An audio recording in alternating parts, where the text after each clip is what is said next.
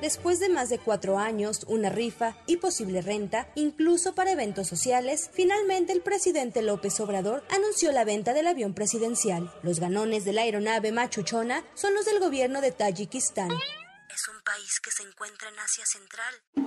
Quienes pagaron un monto de 1.658 millones 684 mil 400 pesos, alrededor de 92 millones de dólares. Los recursos se invertirán en la construcción de dos hospitales, en Tlapa Guerrero y en Tuxtepec, Oaxaca.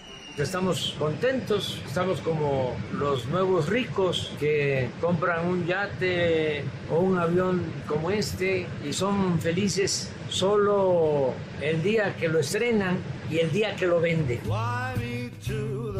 Lujosa aeronave con acabados finos, incluso con detalles de marmolería en las cabinas, baños y alcoba del presidente y con capacidad para 80 pasajeros, fue adquirida por el expresidente Felipe Calderón en 2012 por 218 millones de dólares. Pero quien realmente disfrutó de la comodidad del Boeing 787 Dreamliner fue el expresidente priista Enrique Peña Nieto, quien realizó más de 80 viajes en el bautizado José María Morelos y Pavón, los cuales costaron hasta 313 millones de pesos. Y es que recordemos que desde antes de llegar a Palacio Nacional, Andrés Manuel López Obrador prometió vender el tan famoso avión presidencial, ese que no tenía ni Obama y recordemos no quiso Donald Trump, debido a que resultaba una ofensa para el pueblo de México por su alto costo. Además, por ser un avión solo para machuchones e ir en contra de la austeridad republicana, el mandatario morenista advirtió que nunca se subiría al considerado búnker aéreo, por lo que sus viajes los realiza en vuelos comerciales. Es un avión muy extravagante, de primera, para machuchones. Sin embargo, ante el fracaso de la promesa de campaña, al presidente López Obrador se le ocurrió la magnífica idea de rifarlo. Se tomó la decisión de rifar el avión. Así, en 2020 se emitieron 6 millones de cachitos de la Lotería Nacional, de los cuales solo se vendieron poco más de 4 millones y medio. Y para todo esto, ¿usted recuerda quién fue el ganador del avión machuchón?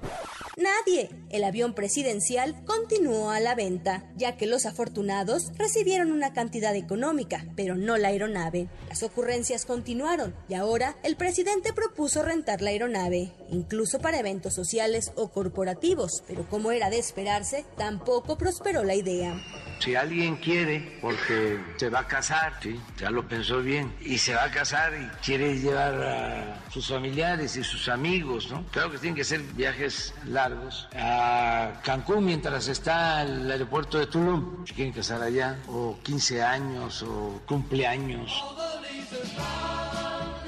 El avión presidencial estuvo en mantenimiento en California, Estados Unidos, y fue trasladado al Aeropuerto Internacional de la Ciudad de México a principios del mes de marzo. Hoy, el avión presidencial ya tiene dueño. Y la noticia nos ha servido a todos para enterarnos en dónde está Tayikistán, país que se llevó el tan polémico Point 787. Para la primera emisión de MBS Noticias, Diana Alcaraz.